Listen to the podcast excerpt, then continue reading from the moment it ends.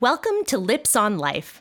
I'm your host, Jessica Lips, and I could not be more pleased to welcome Ali Stroker as my next guest. Ali made history by being the first person in a wheelchair to perform on Broadway. She did so this year in the show Spring Awakening, which was just nominated for a Tony for Best Revival of a Musical. Ali also was the first actress in a wheelchair to earn a degree from NYU's Tisch Drama Department. She is widely known for her work on Glee and Glee Project. There's a lot more to this talented woman who is breaking barriers, and we're going to hear from her now.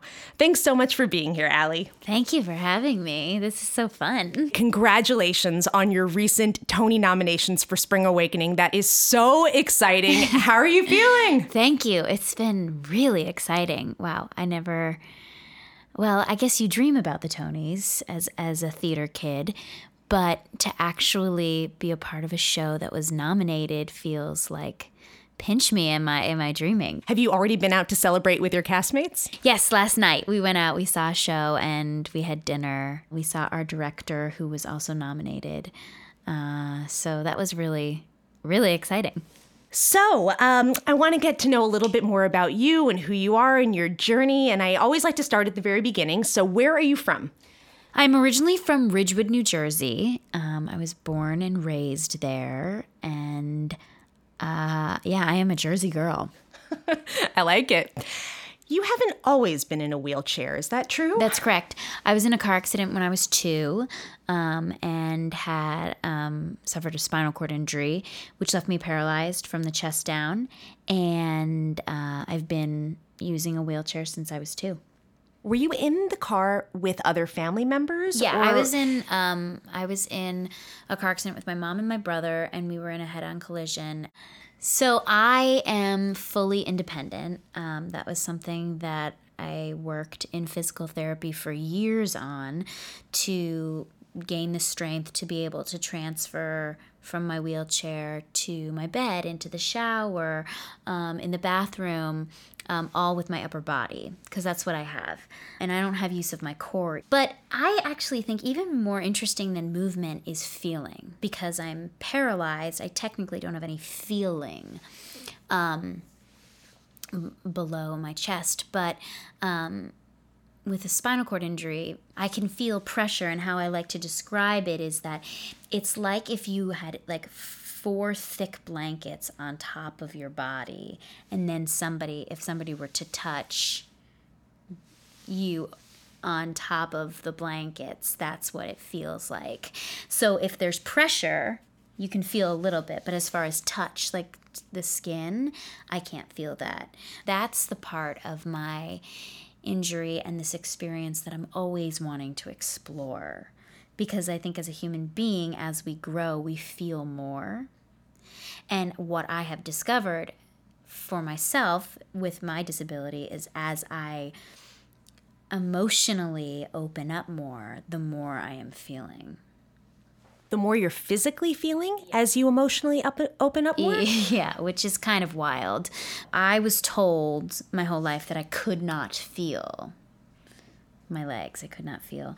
But as I like become less afraid of what that means, the more sensation I feel like I'm getting. Did you always know that you wanted to be an actress? I did not always know I wanted to be an actress. I was introduced to theater when I was seven years old, which really is when I remember my life beginning. I think because when I found theater, it was like the light at the end of the tunnel um, because um, when I was hurt, when I was injured when I was two, it was really, you know, traumatizing. And um, I was very shy. I got really shy after the accident.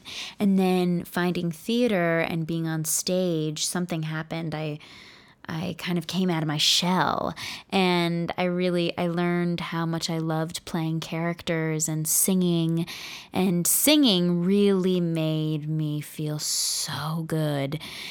You know, having a spinal cord injury, y- your physical movement is limited. My voice wasn't affected. So when I sing, it's like it feels like freedom. Did you always know that you wanted to go to NYU drama school? I didn't. I started doing theater when I was seven. I knew I wanted to be a performer. I mean, it was so clear to me. I was like, "This is what I'm doing for the, with the rest of my life," which is very funny to to hear from someone who's young that they're so confident that this is what they want to do with their life. But I I knew it. I was like, "Yep, done." And so uh, I started looking at colleges, and um, when I would go to look at campuses, it was really interesting. I it was the first time in my life where I realized, oh um, my wheelchair is a thing for people because the town that I grew up in, everyone was so supportive and really knew our story. The town really rallied around my family after I got hurt. To be out in the real world where people are not necessarily aware of, you know, why I'm in a chair and what my situation is. I would I was on these campuses and I would I was looking to see if I would fit there and it was so clear right away like if I was going to fit or not based on how I felt with the culture and the community of people. And so when I came to look at NYU, I was rolling around New York City and looking at um, like the buildings, the NYU buildings, and um, I was visiting with a friend, and that night we went and saw like this really cool indie movie and we went out for dinner and I was like this is what I want for the next 4 years. People weren't staring at me when I was rolling down the street like it's New York. So I I knew right away it was actually didn't have as much to do about with NYU as it did with New York City. That this felt like the right campus, the right environment, the right culture for me. Was your experience, in fact, that way also when you got to the school? No, it was not.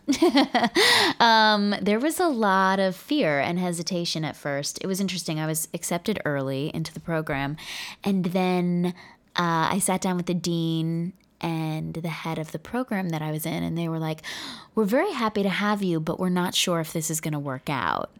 And I was a little like, Oh, but you invited me what do you mean? Yeah, what? what do you mean it's not going to work out? And they were just really concerned about how they were going to make the curriculum work for someone in a wheelchair. And at the time, it was really scary because I was like, oh my God, this is going to be really hard. And then I realized, oh, right, I'm going to have to pave all these roads for myself.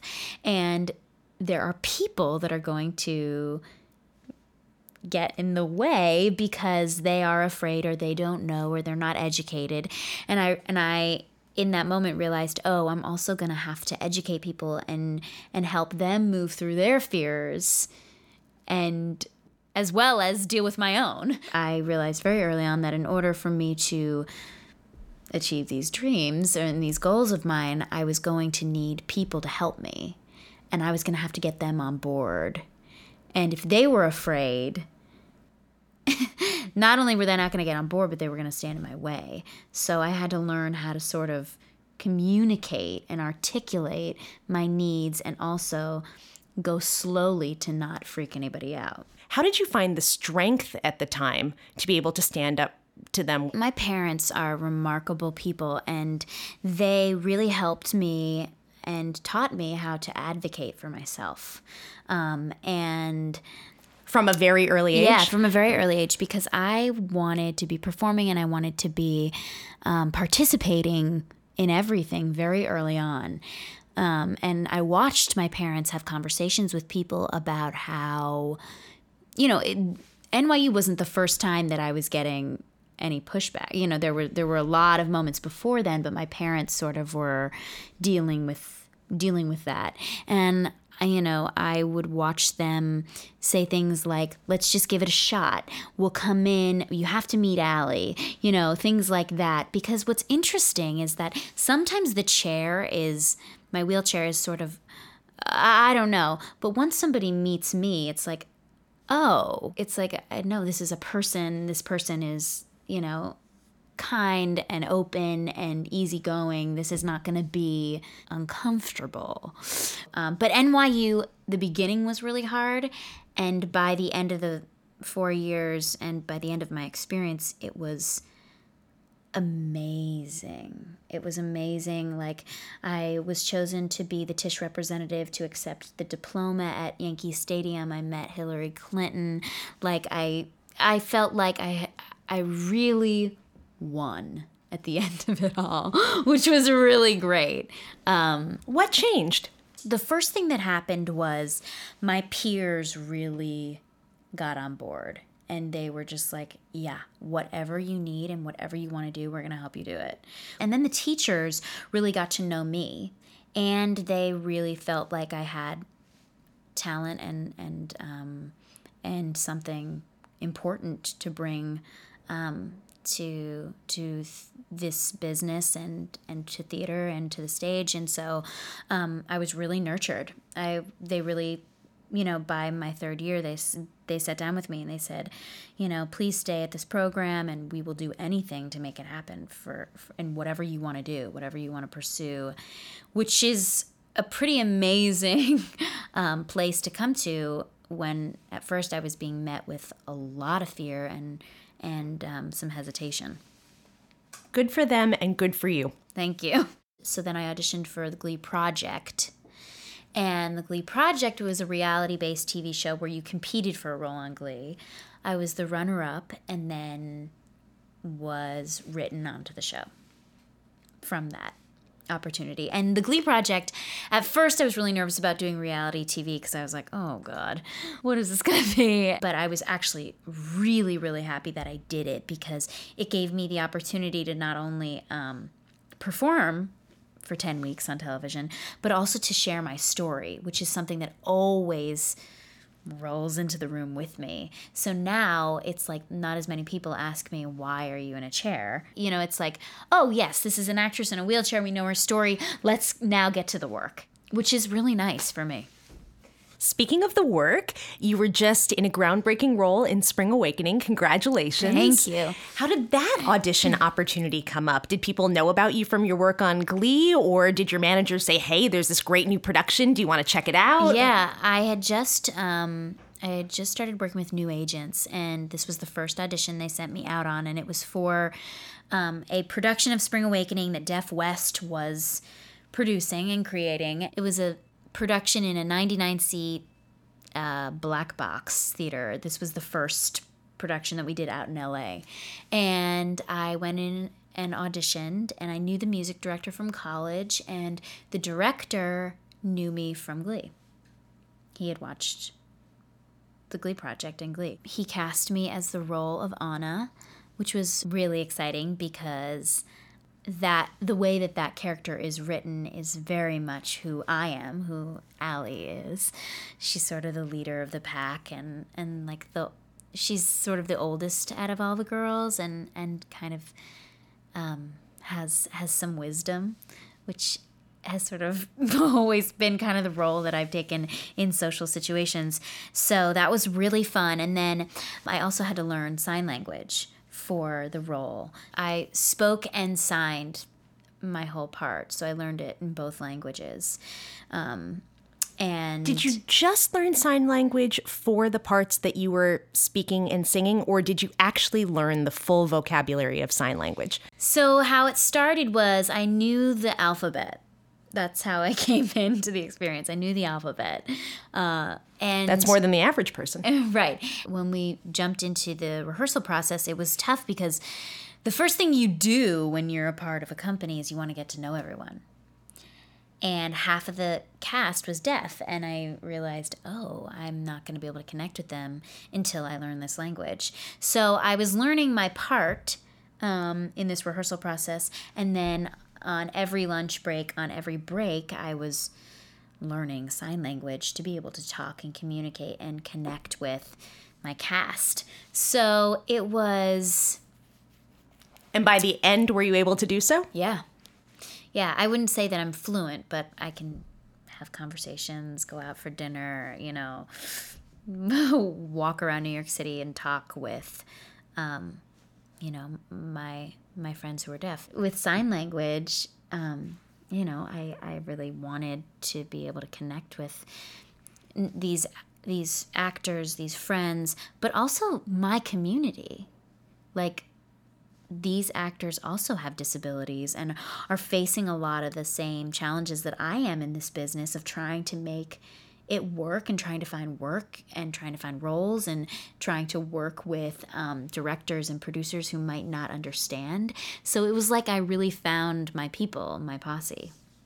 Speaking of which, what has the impact of Spring Awakening been on the theater community? In fact, I have a statistic. Um, it says that these past two seasons on Broadway showcase seven productions featuring disabled characters, but none of them were played by actors with disabilities. So, what was the reaction to Spring Awakening, and what kind of an impact do you think it's had on theater? The response um, from our production of Spring Awakening was pretty intense. People were really blown away and really moved by um, watching people who actually have disabilities portray this story or tell this story. And I think that um, one of the main themes of Spring Awakening is communication. Most of the lead characters were deaf um, and played as deaf characters as well.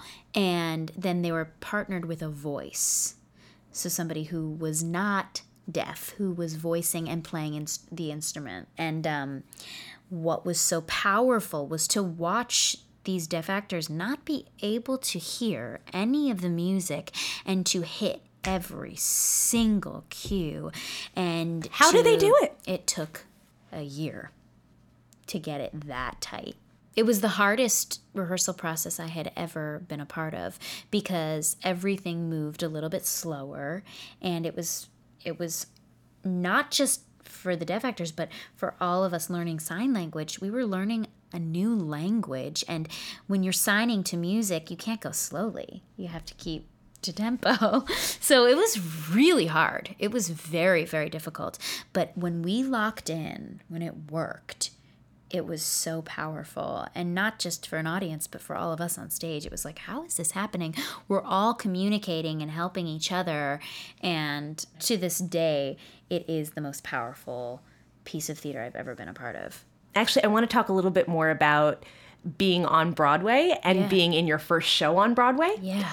So tell me about that experience. I had wanted to be on broadway since i was eight or nine years old since I saw my first Broadway show, and I I always knew I was going to do it, and I it wasn't a matter of if, it was just how. I didn't know how I was going to do it. So when I found out that I was going to be doing the show, I it was like it was just a moment of just all the pieces fitting and it was such a green light of of like yes i'm doing it I'm going to be able to have this opportunity. And then to get here and to open on Broadway and to feel all the people every single night just be moved by by this production and by this performance that I was giving is so special and as a performer you always hope that you're able to do work that really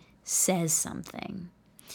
And there is no other production, no other show, no other company that I would want to be making my Broadway debut with. This was just like the stars aligned. And to share it with my family, who has really just been so supportive my entire life, um, whether it be with my disability or my dreams or my you know anything and um and to move to come back to new york and uh, feel so welcomed and, and embraced um, was really special.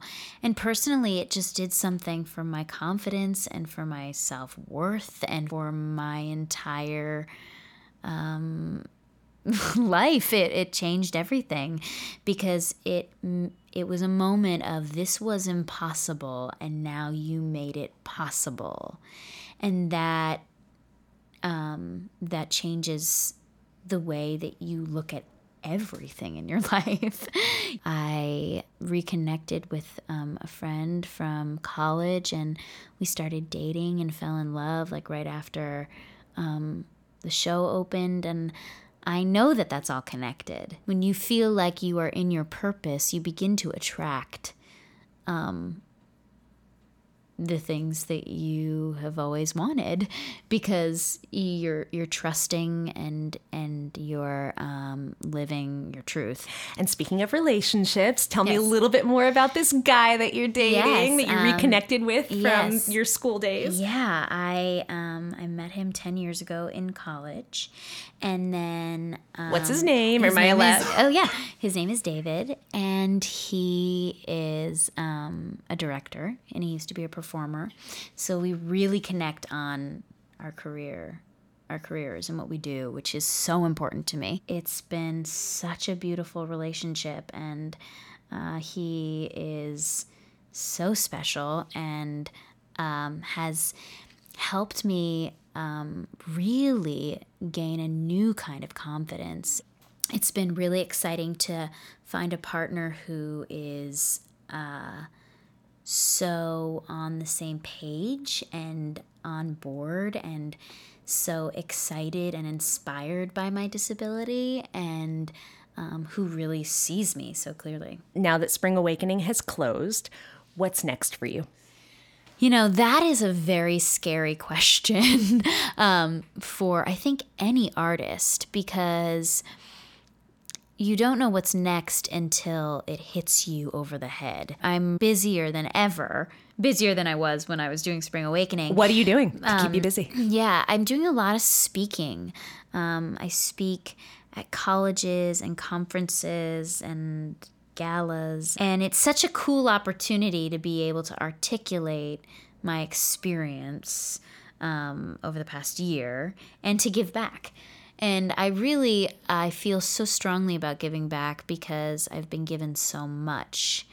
Uh, I'm also working on a bunch of new projects with people who I want to collaborate with. Um, working on a new play, working on a new musical, um, all things that are sort of uh, in my own hands, which is scary but also exciting. Am I allowed to fish a little bit for details about what's in store? Yeah, um, there's a new musical called Unlucky in Love, um, which was created by a teacher of mine at NYU. So my teacher said, one day someone will write something for you, and I said, well, that'll be a dream come true if that if that were to happen. And then he did. He was working on a musical that was sort of an um, an adaptation of Cyrano, and uh, he rewrote the main character to be a girl in a wheelchair. And so I've been meeting with him and his collaborator to, um, you know, create this character and really create moments and scenes that are authentic. What other dreams do you have for yourself yeah. moving forward? What else do you want to yeah, accomplish? It's a great question. I want to continue to work and be a part of projects and tell stories that really push the boundaries and push what our culture has decided is uncomfortable and push that. And one of the things that I want to do is I want to be on a sitcom and I want to play a character who's very open about her sex life. Ooh, I'm gonna watch. because, and because I, something that I'm very passionate about is um, this conversation about disability and sexuality. Could you tell me a little yeah, bit well, about it's, it? Yeah, it's, um, it's not often discussed, and um, I'm not going to tell a lie. I was thinking about it when you were talking about your relationship, and I felt so uncomfortable that I didn't say anything. I didn't exactly, because I, I, didn't know how you would exactly. respond. Right? Exactly. I didn't. I, so I think that um, you know, sex is also something that people hold um, private because it's a choice, not because they have to. But with disability and sexuality, I think there are so many questions and people are curious. I don't think that there has been a vehicle yet that has been mainstream enough to make disability and sexuality um, just like common. Can you can you feel anything sexually? Yeah, great question. Um, I am asked that sometimes or sometimes not. Um, and yes, I do feel um, I do feel things, which is even though you're amazing. parent, so it's kind Yeah. of like you can feel things on the inside, even though you just feel pressure on the outside. Right. I think that as I get older and also become um, become more knowledgeable about my body, like I don't know. I mean, I guess in my early 20s I, I knew about my body i know about my body but like with with time you learn more about what you can for me what i can feel what i can't feel. And my body is interesting. Sometimes i can feel one thing one one day and then the next day i can't. So it's sort of like a map that's always changing and um, and i i feel so fortunate to be in this body in this life because it really keeps me humble it keeps me asking questions and it keeps me exploring which is what i always want to be doing because i think that i think that that is one of the ingredients to happiness is like a dedication to always growing and learning about yourself So, uh, so we, as we close out the question about dreams, so you want to be in a sitcom. yeah And is there anything else? I want to originate a role on Broadway. I would love to do that um, because I love Broadway. I would love to play a role that is a character in a wheelchair and have it be somebody who's actually in a wheelchair. That feels like appropriate and important. You know, I, I wanna I wanna um, I wanna I wanna have kids. I say that like I wanna, I wanna, I wanna because it feels a little bit further Can down you? the line. Yes, yes, I can.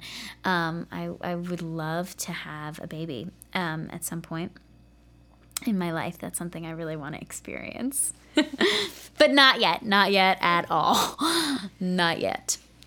You have a lot in front of you, and I'm really looking forward to seeing you do it all. You're such a role model for so many, for myself included. What pieces of of wisdom, of inspiration, of advice do you want to leave us with today? I think it's really important to find peace with being alone with yourself. And it's so scary and it's something that I am still trying to like wrap my head around and trying to explore, but if if we can find some peace with ourself, I think we judge less. I think we criticize less. I think we, um, we, I think our egos are a little bit, a little bit, uh, a little more chilled out, and I think it creates a little more peace in our outside experience. Um, but sitting alone with ourselves is really hard, and especially with our minds and what they say. Um, but uh, and I guess my second piece of advice would be that you are never alone. And I just said finding peace with being alone, but that you are never alone, that there are so many people in the world that want to connect uh, with with you. There is support everywhere. There is support everywhere, and um, in finding that support, you will find a- out a lot about yourself. So um, keep at it. Celebrate every day. At the end of every day, I always celebrate with my boyfriend. I'm like, we did it. We did the day.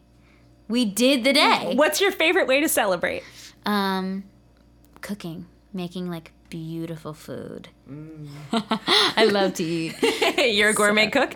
Well, I don't know about that, but um, I love to cook. I love to eat, and it feels like such a celebration. Ali Stroker, I have had the best time with you tonight and getting to know with you. I. I can't even tell you. It has been so Thank you. wonderful. And the only thing that would make this interview even better is if you would grace us with your gorgeous voice. Would you sing something for us? Yeah, well, I'll sing a little bit of um, Home, which is from The Wiz, and that Oh, I love that song. um, and that is a song that I sang um, the first time I performed on a stage, on a real stage, and when? when I was in fourth grade. So I was eight or nine years old. Wow! At the very start. The very beginning. I love it. I love it. Take us back there. Thanks.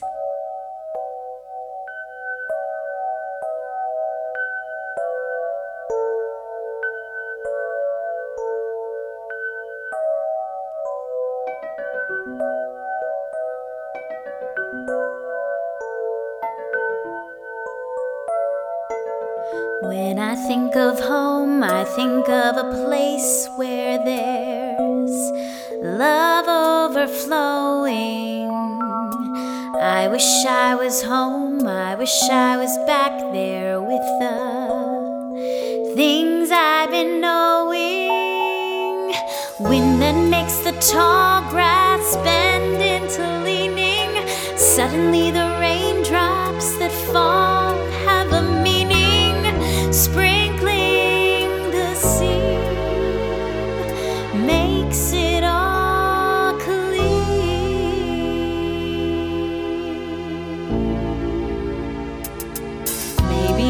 a chance for me to go back now that I have some direction. It would sure be nice to be back home where there's love and affection. And just maybe I can convince time to slow up, giving me enough time in my life to grow up. Time